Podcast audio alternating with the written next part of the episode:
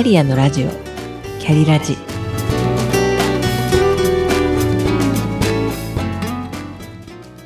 この番組は自分の中の多様性と可能性を最大限生かしてしなやかに100年生きたい。そんなあなたに向けてお送りするキックカウンセリング番組です。お疲れ様です。キャリアコンサルタントの香りです。本日のタイトルエンゲージメント。と聞くと何をまず思い浮かべますか？婚約でしょうか？婚約からイメージできるように約束や契約また雇用や雇用契約といった意味もあります。人事用語としてのエンゲージメントも最近では日本でも定着しつつあります。仕事そのものに対する働きがいといったワークエンゲージメントと会社への愛着心や思い入れこの先も働き続けたいかといった従業員エンゲージメントがあります。入る前は理想の会社だと思っていたのに働き始めたら思っていたのとは違っていた。ということは往々にしてあります。会社を人に変えて理想の人だと思っていたのに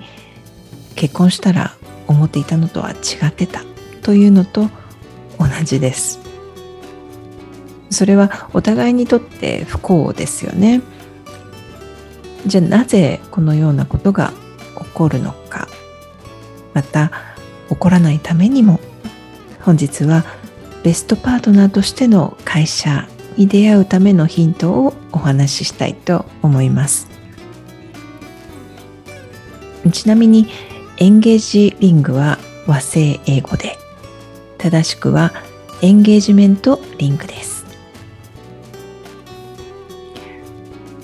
毎年厚生労働省が新規学卒者の離職状況を公表します。それによりますと、令和2年度は例年に比べて低下したものの、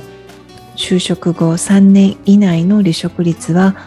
高卒で36.9%、大卒で31.2%です。毎年発表されますが、新卒に限らず離職することが良くないことのように捉えないでほしいと思います。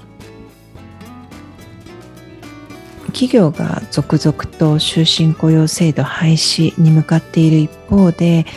国は企業に終身雇用を望んでいるというねじれ現象が起きていることもお知りおきください。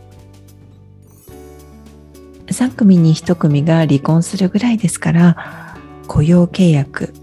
エンゲージメントを解消することはそれぐらいの確率で起こりうることです。では入る前は理想の会社だと思ったのに働き始めたら思っていたのとは違っていたという方がもしいらっしゃいましたらまず2つお確認してみてください。1つ目は価値観が合っていたかです。今あなたが働いている会社は何を基準に選びましたでしょうか？これ辞める理由を考えていただくと分かりやすいかと思います。辞めたくなる理由は報酬でもなく評価されないことでもなく人間関係が一番多いですがそれ以外にも職場に魅力がないと言って辞める人も多いです。逆に辞めようと思わないエンゲージメントが高い人たちの理由はというと究極はその会社の経営理念に共感して働いているということです。経営理念はいわば会社の価値観です。進むベクトル経営の目的を分かりやすく示してくれるのがこの経営理念ですからここに共感していると抵抗感なく一緒に船を前に進められます。何か違っていたと感じてやめていく人はここが大きくずれていることがあります。また業界は同じでも古き良き伝統を守ることを大事にしている会社と逆にスピード感のある先鋭的な会社とでは全く異なります。もちろん会社にとってもたった数十分の面接で人を理解するのは簡単ではないと思いますがお互いに確認した方が良いのはこの価値観です。そのためには自分のこれまでの経歴や活動だけではなく自分が大事にしている価値観を掘り下げて自分と合う会社を基準にするのも一つです。この自分を掘り下げて知る自己理解を深めるという作業をしないままなんとなく会社を選んで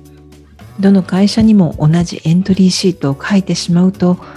個人にとっても会社にとっても残念な結果になってしまいます。2つ目は面接で素の自分を見失わずに望んでいたか。就職の面接試験で選ばれたいがために選ばれるための仮面をかぶりませんでしたか？良識の範囲内ではありますがあまりにもかぶり物をしすぎて自分でも誰を演じているのかわからなくなってしまうような借り物の自分で選ばれたとしたら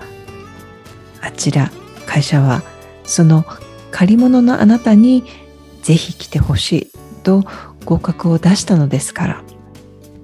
働き始めてから素の自分が違和感を感じたようにこんなはずじゃなかったと感じているのは会社側も同じだと思います。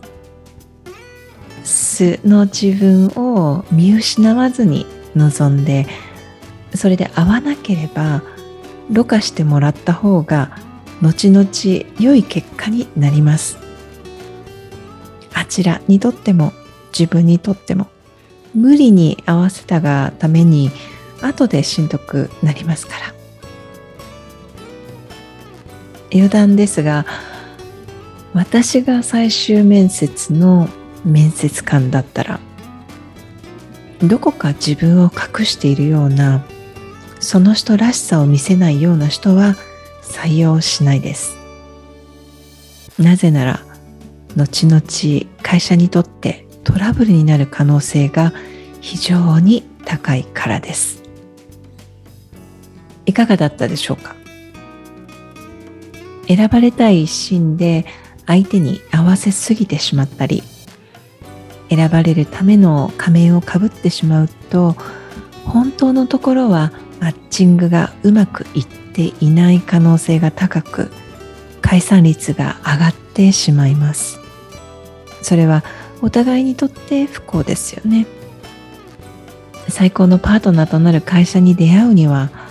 自分と会社の価値観が合っているか自己理解を深めて確認すること。そして仮面で覆いすぎず素の自分を見失わずに選び選ばれることです。会社にも人生のパートナーにも言えますよね。